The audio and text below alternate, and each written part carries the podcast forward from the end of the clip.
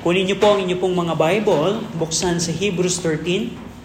And Bugoy, may request na bigyan mo ang bawat isa ng tigi-tigi isang kopya.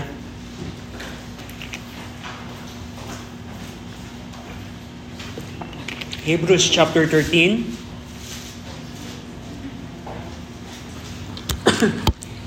Hebrews chapter 13.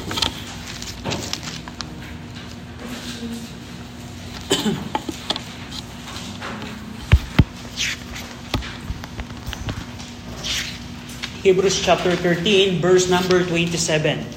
Hebrews 13, verse 22 rather. Hebrews 13, verse 22. Ako na lamang po yung babasa ng verse na ito. Sundan niyo ako sa inyo pong mga Bible as I read Hebrews 13, 22. Ang sabi po dito ni Paul, And I beseech you, brethren, suffer the word of exhortation, for I have written a letter unto you in few words. Shall we pray? Ama namin Diyos po na makapangyarihan sa lahat na nasa langit, kami po Ama ay nagpupuri po sa inyo dahil meron po kami muling nagpagkakataon na buksan at pag-aaralan po ang inyong pong salita. Ipinapanalangin namin Ama na patawarin niyo kami sa aming mga kasalanan upang ito hindi maging hadlang sa malayang pagkilos po ng banal na Espiritu. We pray, Ama, na tulungan niyo kami na magkaroon ng kaunawaan sa Book of Hebrews at ito po, Ama, ay maging pagpapala, Ama, sa bawat mananampalataya nasa hapong pong ito. Tulungan niyo kami, Ama, na makita ang kalooban po ninyo sa ngalan po ng aming Panginoong Kristo. Amen. Now, tapos na po nating pag-aralan ang Book of Hebrews at ang huling bahagi ng binanggit dito ni Pablo ay uh, sabi niya, mga kapatid, huwag niyong hayaan na ang mga salita ng pag-i-encourage, salita ng word of exhortation ay hindi maging ay maging baliwala sa atin. Yung sinasabing suffer the word of uh, exhortation, binibigyan pansin dito ni Pablo na bigyan natin ng diin, bigyan natin ng malawak na pagtanggap ang kanyang isinulat sa mga Hebreo. Now, sa hapong pong ito, magkakaroon po tayo ng a quick summary ng Book of Hebrews upang hindi natin, upang ma-fulfill natin yung exhortation dito ni Pablo to suffer the word of exhortation. Now, Of course, natapos na po natin ang Book of Hebrews. Titingnan po natin yung pinaka buod. Ano ba yung tinutukoy ni Pablo? Bakit niya isinulat ang Book of Hebrews? At alam niyo po ba na out of 66 books, kung wala ang Hebrews sa buong Bible, napakalaki pong kakulangan ang Biblia. Kaya napaka perfect, napaka ganda po ng disenyo ng Panginoon kung paano inilagay ng Panginoon through divine inspiration and preservation ang sulat ni Pablo sa mga Hudyo na ito. Now, tingnan natin, ano ba yung key text?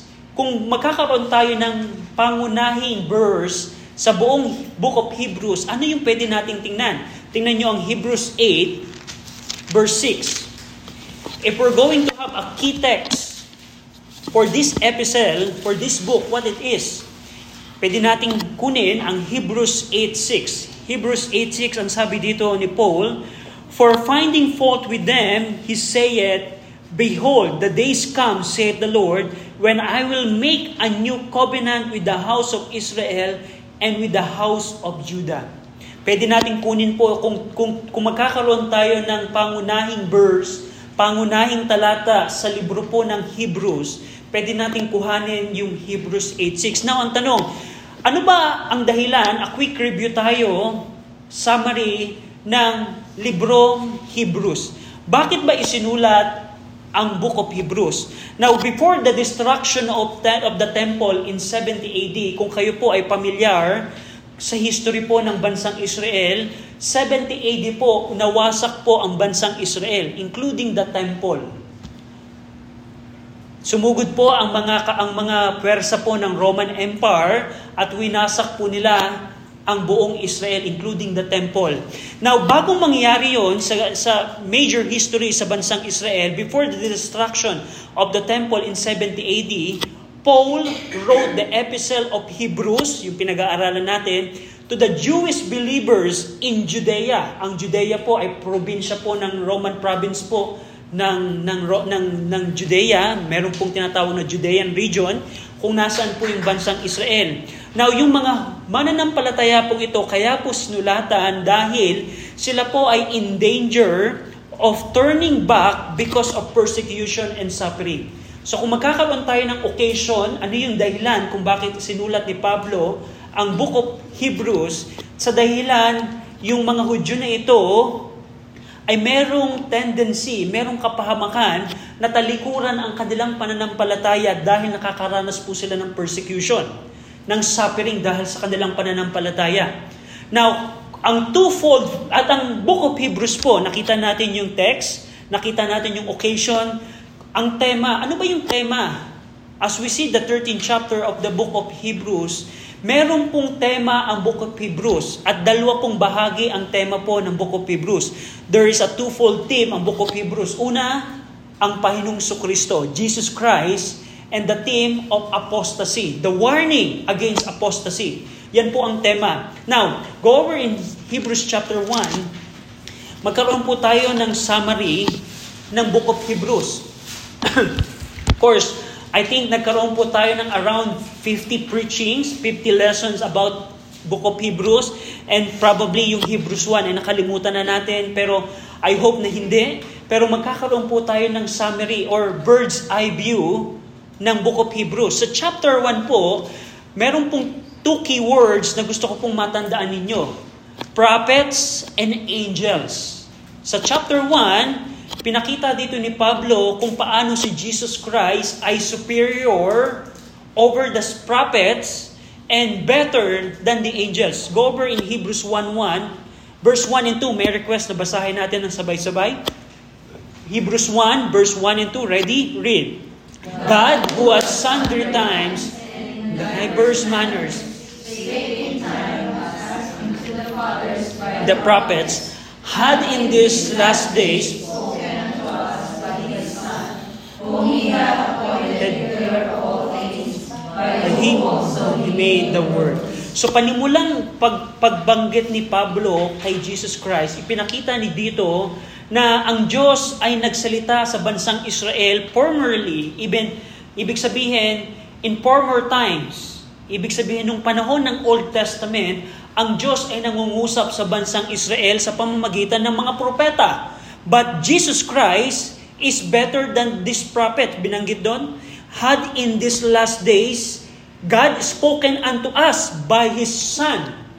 Meaning, kung ang mga propeta ay nangaral at nangusap sa bansang Israel nung nakalipas, hindi baga na ngayong panahon, recently, ang Panginoon ay nangusap sa atin sa pamamagitan ng kanyang anak. Pinapakita dito ni Pablo kung paano ang Panginoong Kristo ay better than the prophets.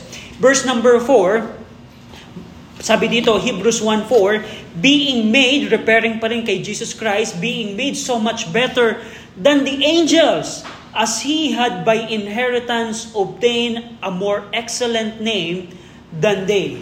Dito ipinakita ni Pablo na hindi lamang si Jesus Christ ay higit sa mga propeta. Sino yung mga propeta ng Old Testament? Isaiah, Jeremiah, David is a prophet, Malakay. Yung mga propetang iyon, ay mas inferior, mas mababa kumpara kay Jesus Christ. Pinapakita ng Hebrews 1 na ang Panginoong Kristo ay higit sa mga prophets, not only the prophets, kundi ang mga anghel din. Verse number 4, Jesus Christ is better than the angels. At dito, kung, kung gusto nyong tandaan ng Hebrews chapter 1, pwede nyong tandaan ang dalawang salita na prophets and angels. Kung paano itinaas ni Pablo in order to deal yung apostasy na pwedeng mangyari sa mga Hudyo na kanyang sinulatan, ipinakita ni Pablo ang superiority ng Panginoong Sukristo over the prophets, over the angels in chapter 1. At ibang bahagi po dito ng chapter 1, Paul quoted Old Testament scripture to prove the superiority of Jesus Christ over the angels. From verse number 5 hanggang verse 14 ng chapter 1, Si Pablo, gumamit siya ng mga lumang tipang mga talata, Old Testament scripture. He quoted that in order to prove the superiority of Jesus Christ over the angels. So basically, chapter 1 is, is about the prophets and angel. Now, chapter 2, in chapter 2, verse 1 to 3, may request na basahin natin muli.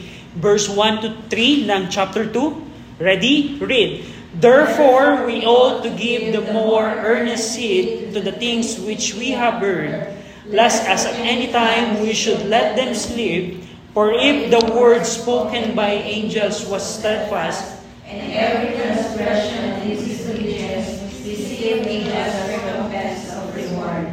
how shall we escape if we neglect great salvation, which at the first began to be spoken by the Lord, And unto us by them that hear it.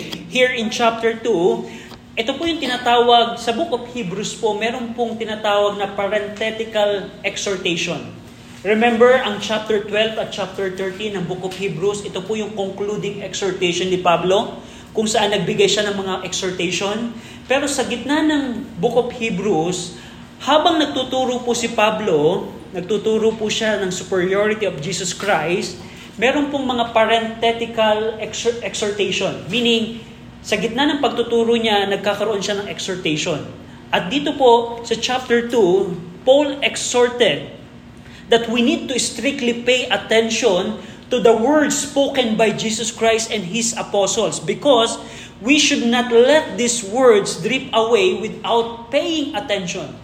Nagbigay ng exhortation si Pablo, parenthetical exhortation sa mga sinulatan niya na mga Hudyo, pakinggan nyo ng mabuti ang mga salitang binabanggit ng Panginoong Kristo sa inyo, yung siya'y nabubuhay na ipinasa ng mga apostol, mga disipulo niya, at mga salita ng mga apostol.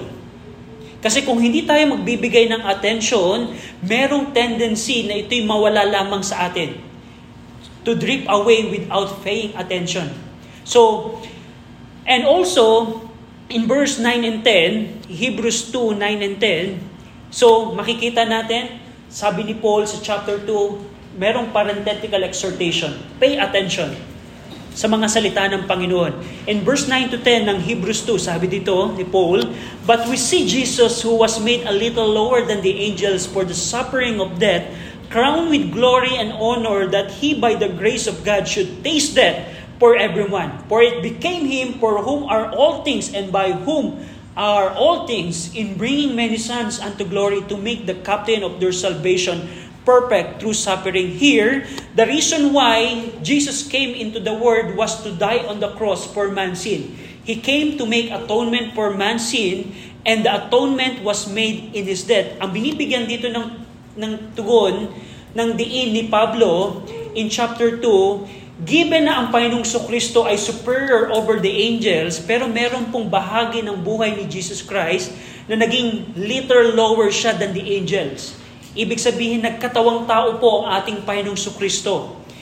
In chapter 1, Jesus Christ is superior than the angel, better than the angel, but in chapter 2, Paul said, the Lord Jesus Christ became little lower than the angels. Bakit siya naging mababa kaysa sa mga anghel?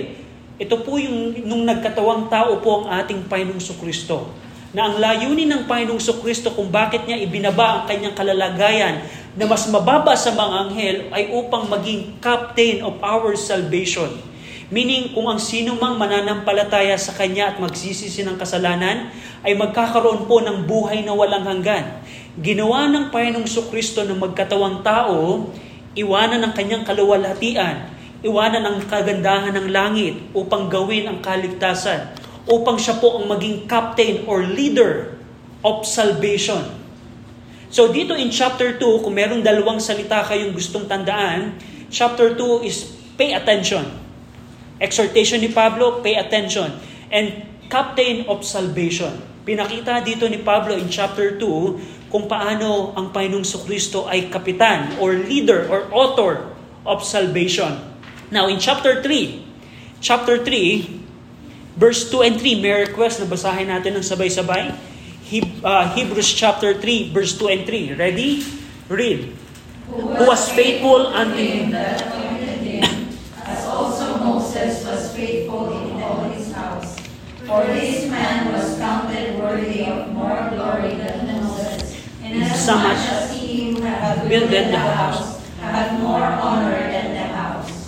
here, makikita natin how Jesus Christ was counted worthy of more glory than Moses. So makikita natin, hindi lamang itinaas sa unang bahagi po ng Book of Hebrews, in chapter 1, Jesus Christ is better than prophets and angels, in chapter 3, ipinakita ni Pablo kung paano si Jesus Christ ay masigit kanino? Kay Moses. Si Moses, nung inutusan siya ng Panginoon na gawin ang tabernakulo, sinunod ni Moses ang lahat ng instruction ng Panginoon. Pero kung si Moses ay nagawa yon, may kaluwalatian si Moses. Si Jesus Christ ay mayroong mas higit na kaluwalatian kaysa kay Moses. Tandaan niyo po, ang mga Hudyo po, si Moses po ang kanilang hero. Hero po nila si Moses. Remember nung pagkakataon na uh, ka-encounter ni Jesus Christ yung mga Hudyo? Sabi ng sabi ng, ng mga Hudyo, we are Moses disciple. Sabi nung sabi nung nung bulag na pinagaling ni Jesus Christ, gusto mo din bang maging disipulo ni Heso Kristo? Ang sabi ng mga Hudyo, hindi kami disipulo ni Jesus Christ, kami ay disipulo ni Moses. Pero ipinakita dito ni Pablo in chapter 3 how the Lord Jesus Christ is better than Moses. At dito sa chapter 3 verse 12 to 13, sabi dito ni Pablo, Take heed, brethren, lest there be in any of you an evil heart of unbelief and departing from the living God. Apostasy, the theme of the book of Hebrews. Verse 13, But exhort one another daily while it is called today, lest any of you be hardened through the deceitfulness of sin.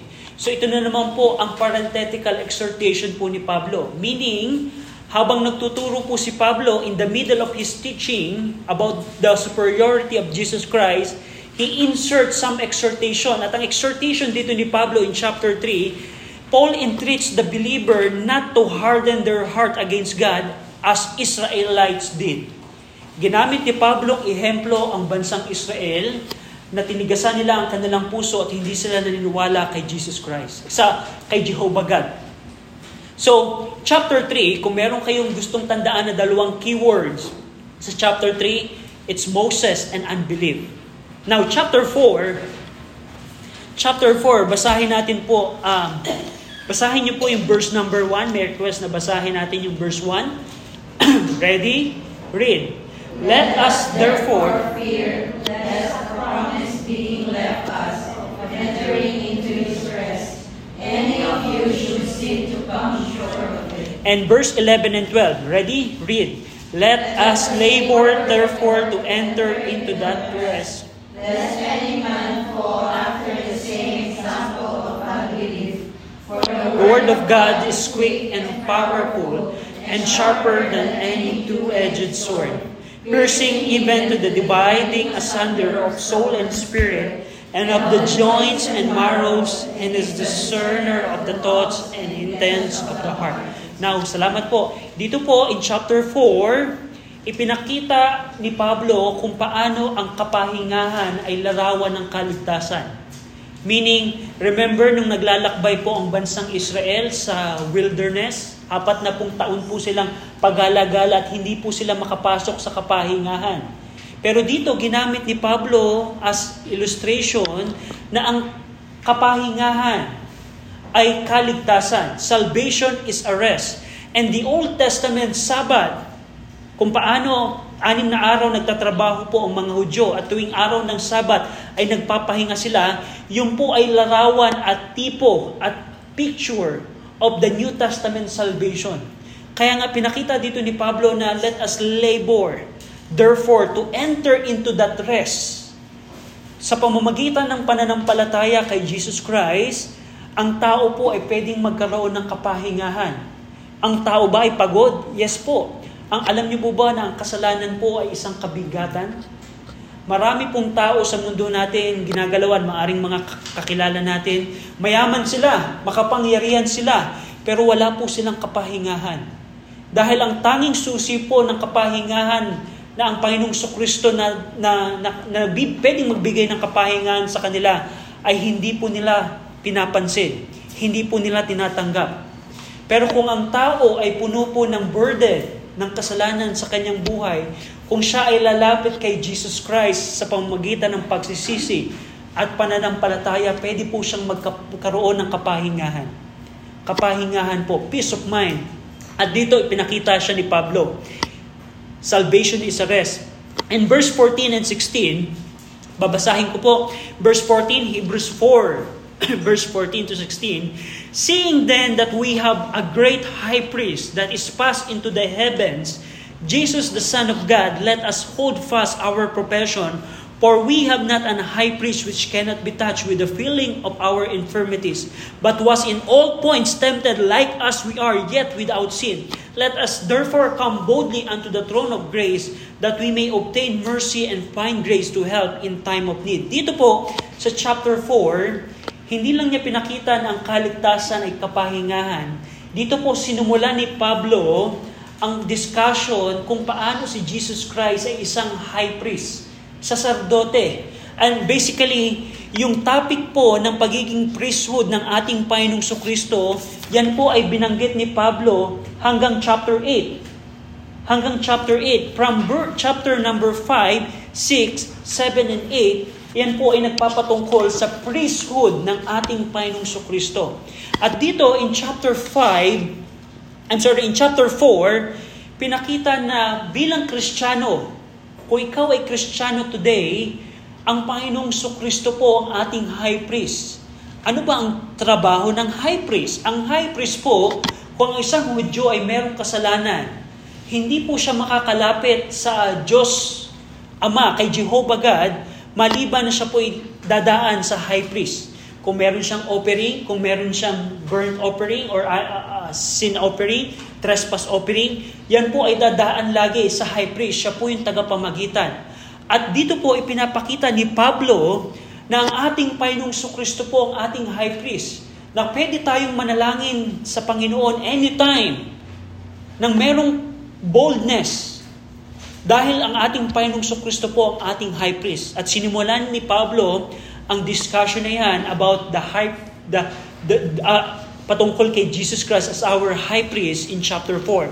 So kung sa chapter 4 po, kung meron kayong gustong keyword na tandaan, kung pwede nating tandaan ng chapter 4 para maalala natin ang topic ni Pablo sa chapter 4, rest and high priest.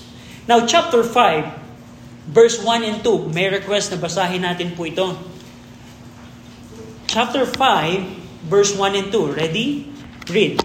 For priest taken from among men is ordained for men in things pertaining to God, that he may offer both gifts and sacrifices for sins. Who can have compassion on the ignorant and on them that are out of the way, for that he himself also is compassed. Now, dito po in chapter 5, ipinakita na po muli ni Pablo ang pagiging high priest ni Jesus Christ pero sinimulan po niya ang comparison between the Levitical priesthood, yung ginagawa ng mga Hudyo sa templo, sa tabernakulo, at yung pagiging priesthood ng ating Panginoong Kristo. Here in chapter 5, Paul said that Jesus Christ is better high priest than the Levitical high priest. Sinimulan niya na ikumpara yung mga priest ng mga Levites, sina Aaron, yung mga high priest na nagsiserve sa templo, sa tabernakulo, ipinakita niya na yung mga Hudyo na ito, na mga pare, pag nag-o-offer sila ng offering para sa kasalanan ng bayan ng Israel, nag-o-offer din sila para sa kanilang sariling kasalanan. Pero ang ating Panginoong Kristo po ay wala pong kasalanan. So here in chapter 5, Jesus Christ is presented as better high priest than the Levitical high priest. Now, in verse 11 and 14, another parenthetical exhortation, meaning meron na namang pagtuturo or pag-exhort si Pablo. Habang nagtuturo siya, meron siyang utos at rebuke in verse 11 hanggang 14. Babasahin ko po. Habang dinidiscuss ni Pablo yung priesthood of Jesus Christ, sabi ni Paul in verse 11, of whom, referring kay Jesus Christ, we have many things to say and hard to be uttered seeing ye are dull of hearing. Sabi ni Pablo, meron pa kaming dapat ibabahagi patungkol kay Jesus Christ, patungkol sa pagiging high priest ni Jesus Christ. Pero merong isang problema. Ye are dull of hearing. Meaning, kayo ay merong mabagal na pandinig. Ang, ang word na dull in Greek is notros, meaning sluggish, lazy, or stupid of hearing. Given na, so makikita natin po ang kondisyon ng mga Hudyong sinulatan ni Pablo. Merong gustong ipakita si Pablo na kagandahan at prinsipyo patungkol sa pagiging pari ni Jesus Christ, pero ang problem, itong mga Hudyong sinulatan niya, dull of hearing. Ang verse number 12, For when for the time ye ought to be teachers, ye have need that one teach you again, which be the principles of the oracles of God, and are become such as have need of milk and not of strong meat. For everyone that useth milk is unskillful in the word of righteousness, for he is a babe. But strong meat belonging to them that are of full age, even those who by reason of use have their senses exercised to discern both good and evil.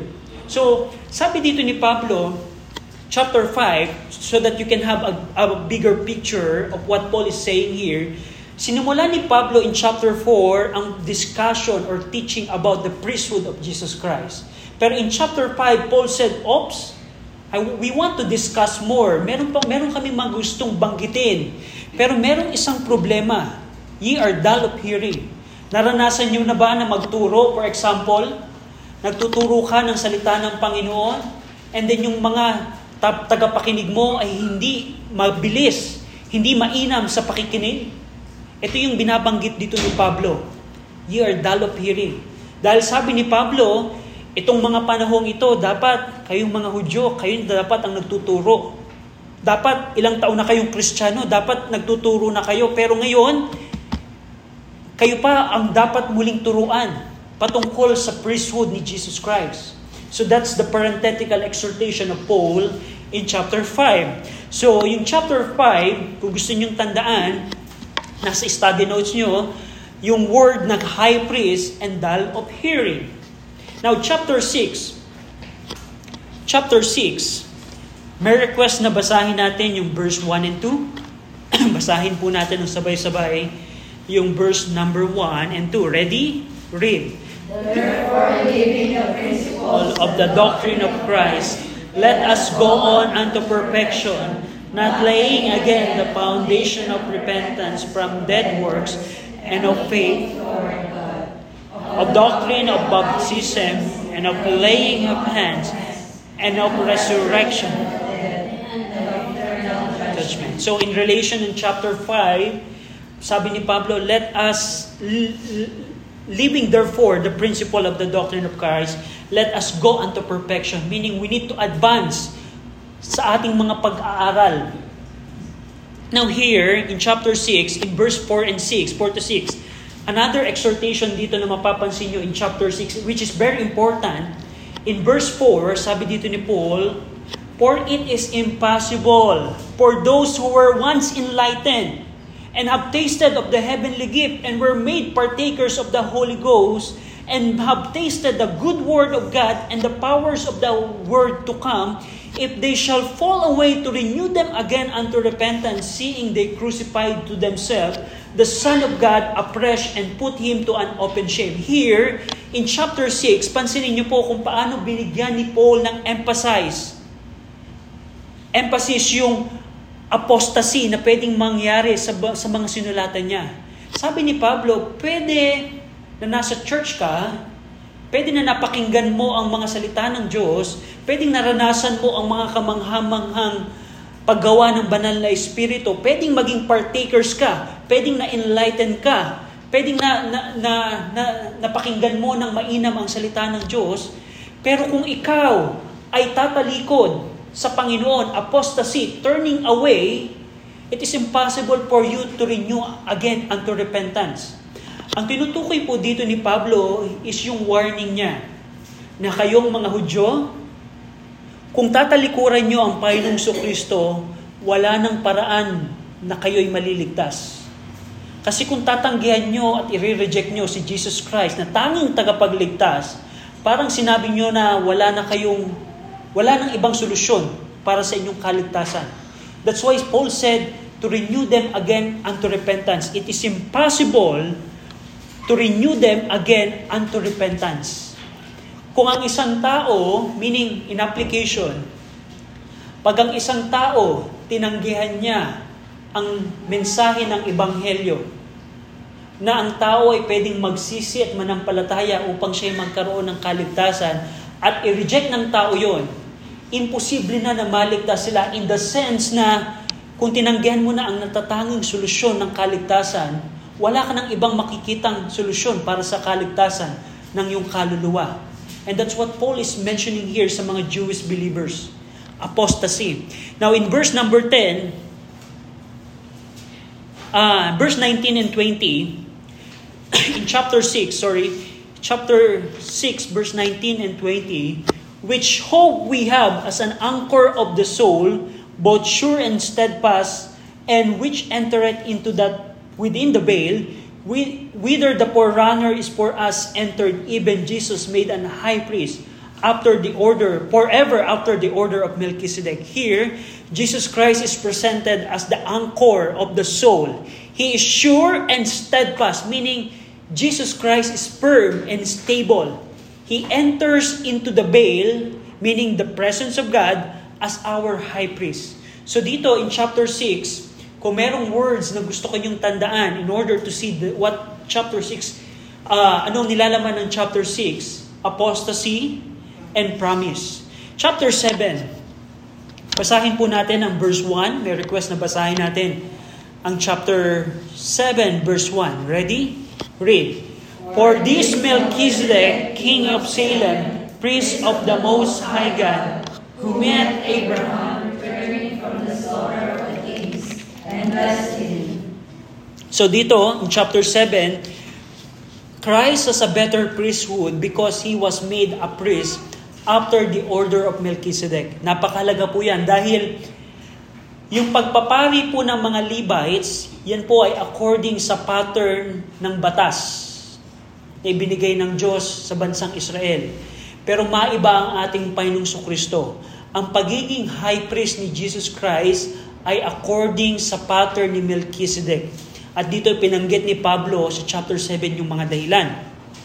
And also dito makikita natin sa chapter 7 na ang perfection is not by the Levitical priesthood.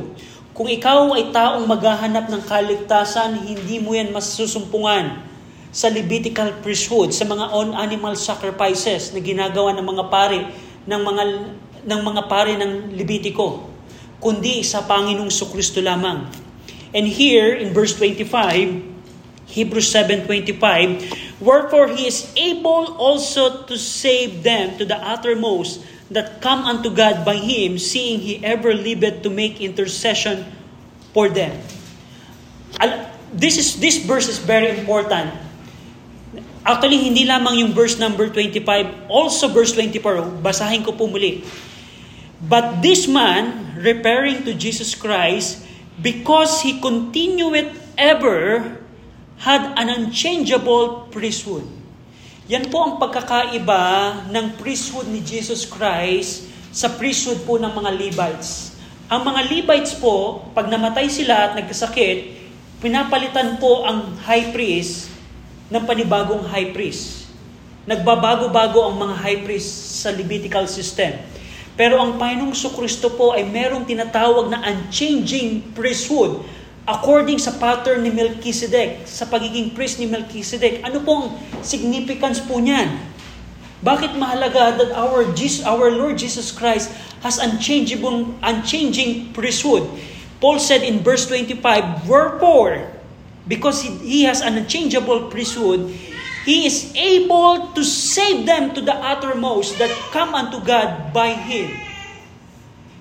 Yan po ang significance ng unchangeable priesthood of Jesus Christ.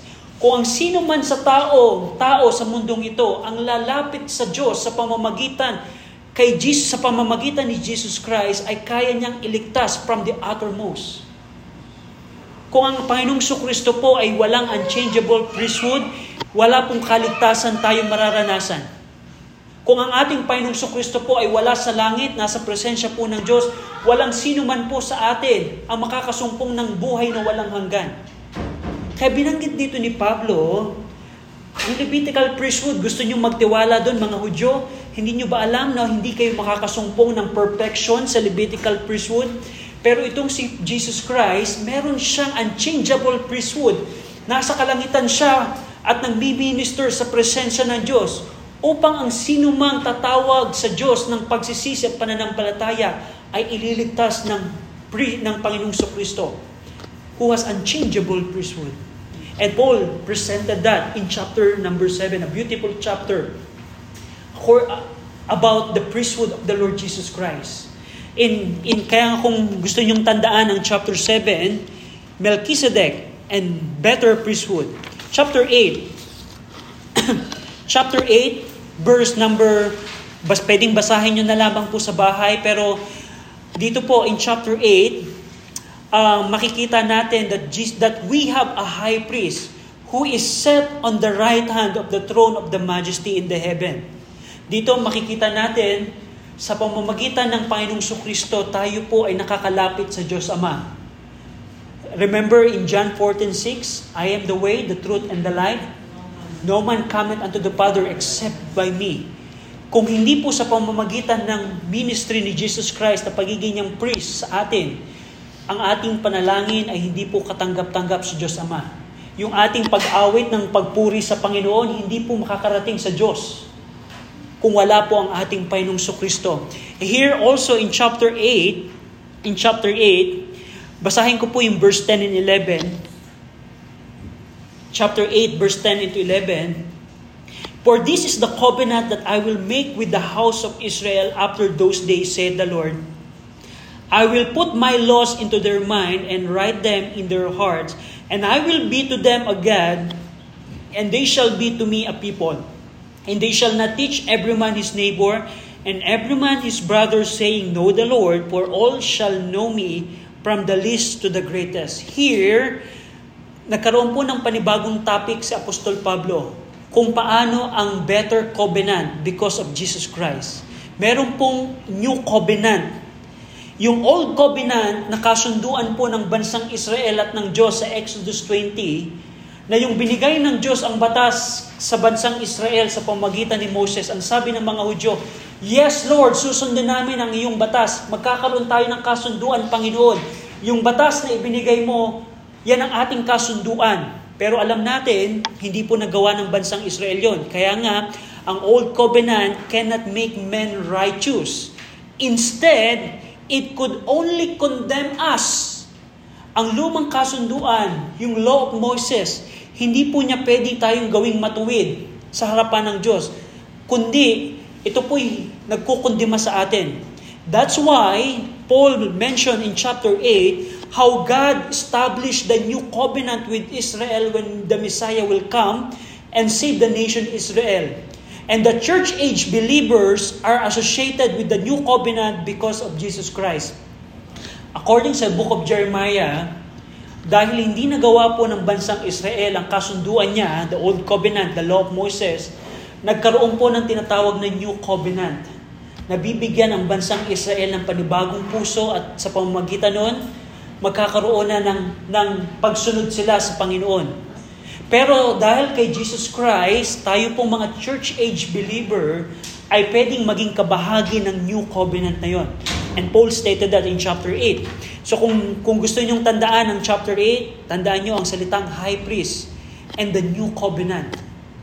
Kasunduan ng Diyos sa bansang Israel kung saan tayong church age believers ay naging kasama po nito.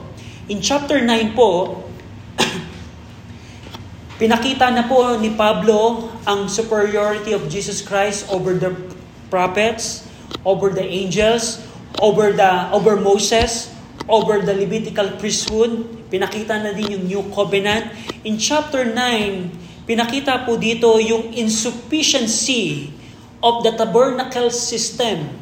Remember yung tabernacle system in the book of Exodus, Leviticus, kung paano merong offering, kung paano may, may, may, may altar, merong hugasan ng kamay, and etc. Pinakita dito ni Pablo na yung tabernacle system is insufficient, kulang, hindi kanya pwedeng gawing matuwid. Pero si Jesus Christ ay merong tabernacle. In chapter 9, mapapansin nyo, Christ tabernacle is greater and more perfect. And here in chapter 9, Jesus Christ is the mediator of the new covenant. Basahin natin po ng sabay-sabay yung verse 15. Chapter 9, verse 15, ready, read. And for this cause, he is the mediator of the land, by means of death, for the redemption of transgressions that were under the first testament. They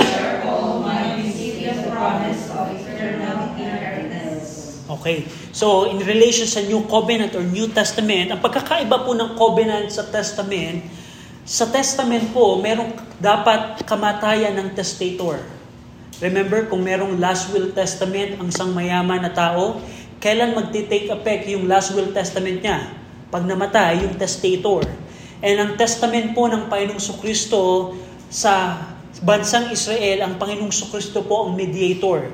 Remember, nung ang Panginoong Kristo po ay namatay sa krus po ng Kalbaryo at nadanak ang kanyang dugo, yun po ang death ng testator na nagbigay bisa sa New Testament, the New Covenant, na kung ang sino man ay maliligtas, ay pwedeng maging kabahagi ng pangako ng Diyos sa New Covenant. So, chapter 9, pwede niyong tandaan na ito yung tabernacle of Jesus Christ and the New Testament. In chapter 10, dito po, makikita natin kung paano present ni Paul ang ceremonial law is the shadow of good things to come or the heavenly things and not the very image of the things. Dito din po in chapter 10, pinakita ni Pablo na kung yung ceremonial law, ano pa yung mga ceremonial law? Yung mag-offer ka ng animal sacrifice, yung ikikip mo yung dietary law, every ceremonial law, yung keeping the Sabbath, yung mga ceremonial law, ito'y larawan lamang ng mga makalangit and not the very image of the things. And dito po in chapter 10, Paul mentioned that it is impossible, imposible, that the blood of animal sacrifice should take away sin. Imposible na yung animal sacrifice na ginagawa ng mga Hudyo sa templo, napaka-imposible na alisin yon ang ating mga kasalanan.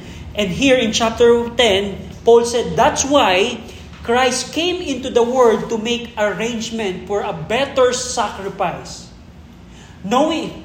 So, dito, in chapter 10, pwede niyong makita itong chapter 10 kung paano yung sacrifice ni Jesus Christ is better than the Levitical sacrifices or animal sacrifices ng, ng lumang tipan.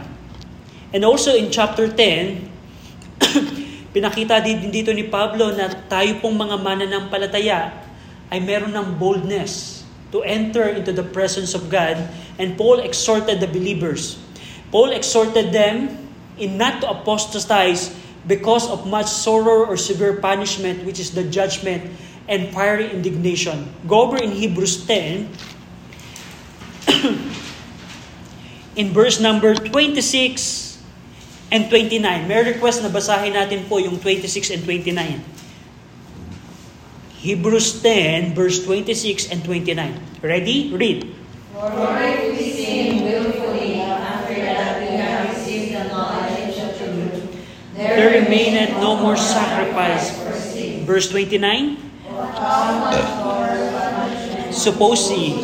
Shall he who hath trodden under foot the of and hath counted the blood of the covenant, wherewith he was sanctified Okay, salamat po. Here po, meron na namang warning si Paul sa mga Hudyo na tatalikod at titiwalag at mag-apostasize. Na sinabi dito ni Pablo na kung ikaw ay tatalikod sa iyong pananampalataya, merong sorrow or severe punishment na mararanasan ka. Ibig sabihin, katulad ng, ng, ng binanggit niya in chapter 6, kung ikaw ay nakaranas na ng mga kabutihan ng Diyos at tatalikod ka, there's a sorrow or severe punishment kung i-reject mo ang kaligtasan sa pamagitan ni Jesus Christ. Ito po yung nangyari kay, kay Judas. Si Judas ay naging partakers po of the Holy Ghost. He tasted the good things of the, the Word of God. Pero hindi po siya nakaranas ng tunay na kaligtasan. And here, in chapter 10, binigyang diin muli po ni Pablo ang warning niya patungkol sa topic ng apostasy. Remember, the occasion why Paul wrote this epistle is because those Jewish believers, they are they have they are in danger to turn away dahil nakakaranas sila ng persecution, dahil sa kanilang pananampalataya kay Jesus Christ, sinasabi nila na ayaw na namin, ayaw na namin magpatuloy kay Jesus Christ kasi pinipersecute kami ng buong bansang Israel. That's why they want to turn away. And Paul warned them that there is a sorrow and severe punishment kung ikaw ay mag-apostasy. And that's in, in chapter 10. And in chapter 10 also, makapapansin nyo in verse number 38, basahin ko po, Now the just shall live by faith, but if any man draw back, my soul shall have no pleasure in him. Paul quoted the book of Habakkuk chapter 2 kung paano ang isang matuwid ay nabubuhay sa pananampalataya. The just shall live by faith. The just, a person will be justified by faith and continually live by faith. Kaya po, merong Hebrews chapter 11. Ang purpose po ng Hebrews chapter 11 ay to illustrate on how the just shall live by faith. So, ang chapter 10 po, kung gusto niyong tandaan, two words, sacrifices and apostasy. Now, ang chapter 11, go over in chapter 11, chapter 11 verse 1, basahin po natin ng sabay-sabay. Hebrews 11 verse number 1. Ready? Read. Faith is the substance of things hoped for, the evidence of things not seen. So here in chapter 11, pinakita ni Paul how the faith, how faith in relation to Hebrews 10, the just shall live by faith. What is faith, Paul? Faith is the substance or the sure confidence or the ground of the things a person is hoping for in God's word. And faith also is the tested and proven evidence or argument, certainty, conviction, or proof of things not seen which the Word of God appeared as fact or the truth. So, mapapansin nyo on how chapter 11 is related to chapter 10, Habakkuk chapter 2, that ju- the just shall live by faith. Now, Paul, what is faith? Here, chapter 11, faith is the substance of things hoped for and the evidence of things not seen. So, ang chapter 11, of course, ito po ay very popular na chapter in the book of Hebrews. Pero tandaan nyo, ang faith po ay binanggit niya to illustrate how the just shall live by faith. And Paul quoted or mentioned the Old Testament saints on how they obtain a good report through faith. Makikita natin yan sa chapter 11. Abraham, Noah, Abel, Enoch, uh, Isaac, and etc. They obtain a good report through faith. And that's chapter 11. And chapter 12, chapter 12, mapapansin natin po ito, eh, dito na po nagsimula si Pablo ng kanyang exhortation. So chapter 1 to 11, kung magkakaroon tayo ng outline, chapter 1 to 11 is the teaching part of the book of Hebrews. But in the middle of those 11 chapters, meron pong mga tinatawag na parenthetical exhortation. Meaning, from time to time, nag-exhort si Pablo. Nagtuturo siya, pero from time to time, merong rebuke, merong exhortation. And yung chapter 12 and 13, ito po yung concluding exhortation. Here in chapter 12, pwede niyong tandaan yung word na patience and Mount Zion. Here, pinakita ni Pablo na while the suffering, while the suffering, while the suffering the believers are experiencing, Paul exhorted them to patiently endure these times. Sabi ni Paul, mga Hudyo, alam ko na nararanasan nyo ang suffering, pero i-endure nyo lang yan. Looking unto Jesus, the author and the finisher of our faith. And also in, in the context of suffering, makita din natin in chapter 12 verse 5, Paul, Paul said, My son, despise not thou the chastening of the Lord. Kung nararanasan mo ang suffering, mga Hudyo, huwag mong i-deny, huwag mong i-reject ang pagtuturo ng Panginoon. Ang suffering na pinararanas sa iyo ng Diyos. Dahil for whom the Lord loveth, He chasteneth. That's exhortation of Paul. And in chapter 12, makikita din natin dito yung exhortation on how the believers are not under the old covenant. We are not under the old covenant, but the new covenant. Verse number 18, 12, 18, For ye are not come unto mount that might be touched, referring to Mount Sinai, verse number 22, but ye are come unto Mount Zion, our heaven. We are not come unto to old covenant, repairs to Sinai, referring to the old covenant, but we are come to Mount Zion. So that's chapter 12. Chapter 13, kung pwede niyong tandaan ito, pwede niyong tandaan yung two words na Christian living and sacrifice of praise. Here in chapter 13, Paul exhorted the believers about brotherly love, marriage, contentment, relationship of a church member, excuse me, to the church rulers and, and exhortation about Paul's doctrines. Here also in chapter 13, Paul exhorted the believers to offer the sacrifice of praise. Here also Paul requested a prayer from the believers and Paul prayed for the believers in his letter in chapter 13. So that's the bird's eye view of the book of Hebrews. Tandaan nyo, kung, kung wala ang book of Hebrews, it is impossible to understand the tabernacle system and what it means. Alam natin, ang tabernacle system ay larawan ng Panginoong Kristo. Pero kung wala ang book, book of Hebrews, hindi natin malalaman na siya ang Panginoong Kristo pala ang kahulugan ng mga yon. So, chapter 12, makikita natin yung dalawang tema. Napansin nyo kung paano binigyang emphasis ni, ni Paul the superiority of Jesus Christ, the superiority of Jesus Christ's priesthood, the superiority of His sacrifice, the superiority of His tabernacle. So, Jesus Christ is the main theme of the book of Hebrews. On the other hand, the theme also of the book of Hebrews is about apostasy. Meaning, kung ikaw ay Kristiyano, amen, kasi ang hindi po nag-apostatize ang isang ligtas. Tanging hindi lamang po ligtas ang tumatalikod. Kung ikaw halimbawa ay nakikinig ng Word of God, kabilang ka ng church, pwedeng maranasan mo na ikaw ay tumalikod kung hindi ka tunay na naligtas.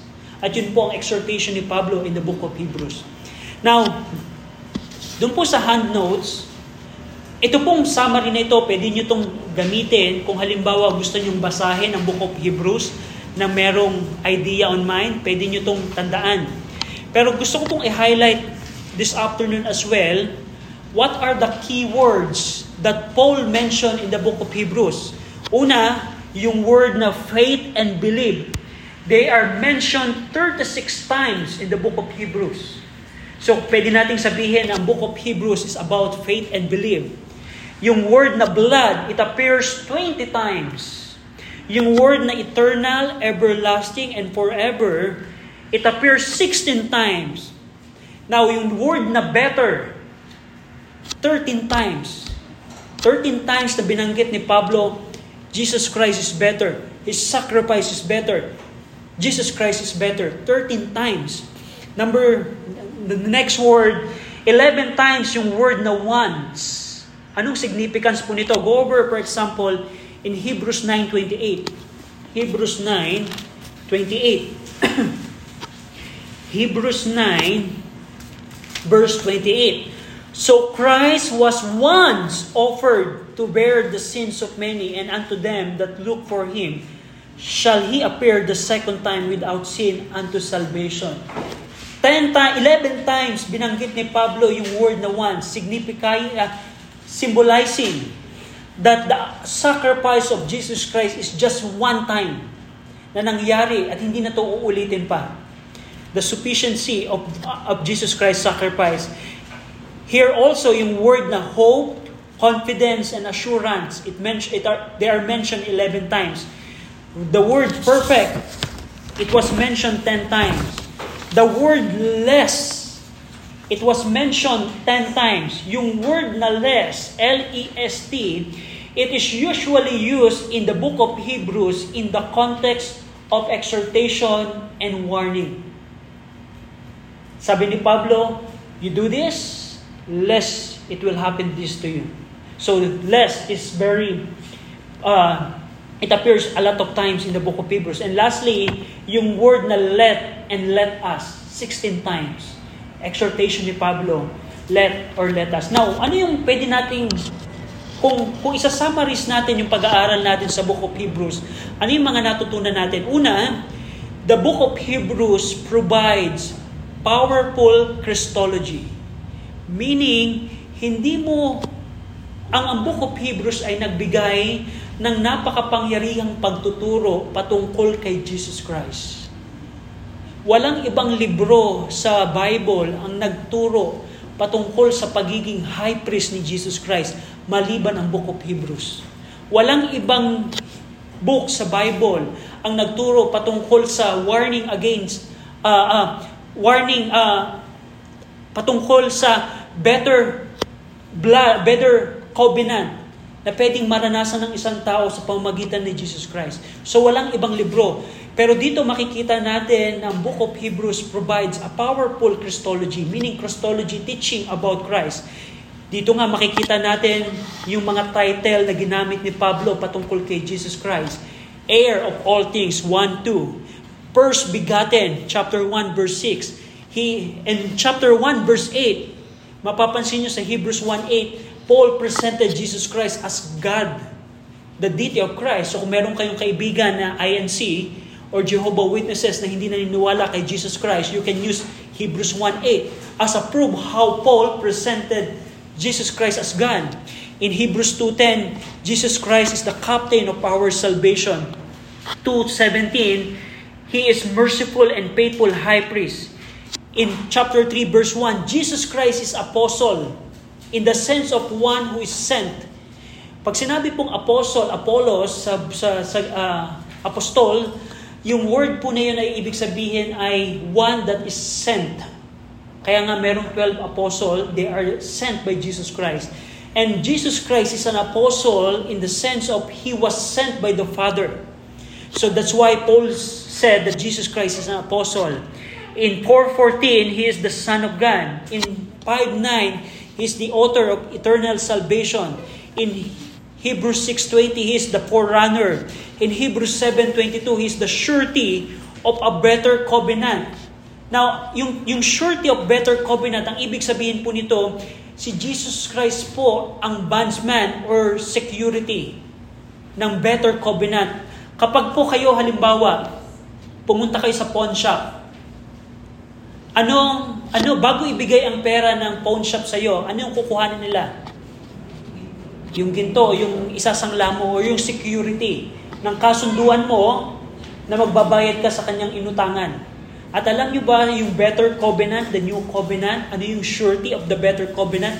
It is the Lord Jesus Christ. Jesus Christ is the surety of better covenant. Paul said that in Hebrews 7.22. Hebrews 8.6, He is the mediator. Hebrews 12.2, He is the author and finisher of our faith. Hebrews 12.24, He is the mediator of the new covenant. Hebrews 13.20, He is the great shepherd of the sheep. What a Christology Paul presented in the book of Hebrews. So that's one thing na nakita natin. Kung gusto nyong aralin ang ating Panginoong Kristo ng masigit, you can use the book of Hebrews and any other book. Pero here, Paul provides a strong and powerful Christology. Now, another thing na mapapansin natin sa book of Hebrews, there are at least 99 references Paul used to the Old Testament scriptures in the book of Hebrews. Doon po sa study notes nyo, yan po yung 99 usages ni Pablo sa lumang tipan. Na anong, anong pong tinutukoy nito? Ano po ang sinisignify nito? Una't higit sa lahat, it is not possible to understand the Old Testament properly apart from the book of Hebrews. Hindi natin mauunawaan properly ang lumang tipan kung wala po ang book of Hebrews. And in the same way, makik hindi natin mauunawaan ang book of Hebrews kung hindi natin alam ang Old Testament. Dito po, sa sulat po ni Pablo sa mga Hudyo na ito ng Epistle of Hebrews, Paul is assuming na ang kanyang sinulatan ay knowledgeable sa Old Testament. Here nga, sa 99 usages po ni Pablo, he quoted the book of Genesis. He quoted the book of uh, Micah. He quoted the book of Numbers. He quoted the book of uh, Habakkuk. He quoted the book of Leviticus, Joshua, 2 Samuel, and, and almost every Old Testament book, he quoted that. So, hindi natin mauunawaan ang Hebrews kung hindi tayo knowledgeable sa Old Testament. At hindi natin mauunawaan yung Old Testament kung wala ang Book of Hebrews. So mapapansin ninyo dito kung paano dinisenyo ng Panginoon ang Bible na meron tayo na nagpapakita ng napakainam na larawan ng ating Panginoong Kristo. Ano pa po ang mapapansin natin dito? Dito po ay pinapakita din ni Pablo na mahalaga po ang lumang tipan. Alam niyo po ba na maraming simbahan right now, they reject the Old Testament. Hindi nila hindi nila person na sinasabing ayaw namin ng Old Testament, pero in their practices, they they they ignore the Old Testament. They ignore the Old Testament. Meron pong yung yung yung hyper right now. They believe na 13 13 books of the Bible lamang ang kanilang inaaral at at, at pinaniniwalaan. All the all other books they ignore it and even the Old Testament. Pero dito makikita natin Paul heavily used the Old Testament to provide his teaching. So, dito makikita natin yung yung yung yung importance ng Old Testament in order to properly understand the book of Hebrews. And here, Hebrews clearly and powerfully teaches the doctrine of eternal salvation. Jesus, go over in Hebrews 6.19, Hebrews 6.19, Paul said here, which hope we have as an anchor of the soul, both sure and steadfast, and which entered into that within the veil. The anchor of our soul, of the soul. So, bahagi din po ng Book of Hebrews, pinapakita dito yung eternal salvation. No, kung ikaw ay Kristiyano, tunay na nanampalataya kay Jesus Christ, merong kasiguraduhan ang iyong kaligtasan. And lastly, Hebrews teaches us that is, it is possible to come near to genuine salvation without experiencing it. Ang ibig sabihin po nito, especially about the theme of apostasy, pwede palang mangyari na ang isang tao ay kabilang sa church, pwede palang isang tao ay nabaptize, pwede pala ang isang tao ay nasa ministry, pero tu, hindi naman pala siya tunay na ligtas. Pwede pala ang isang tao ay pwedeng maging, halimbawa, pwedeng maging, pwedeng umawit sa choir, pwedeng mangaral ng Word of God, pwedeng mag-soul winning din or mag-witness din, pero hindi siya tunay na ligtas. Pwede palang mangyari yon. Now, Paano natin malalaman ang ating kaligtasan? Pwede mong mala ang, ang kaligtasan po ay kung tunay ka na nagsisi sa iyong mga kasalanan at nanampalataya kay Jesus Christ. Ang tanong, kailan ka nagsisi?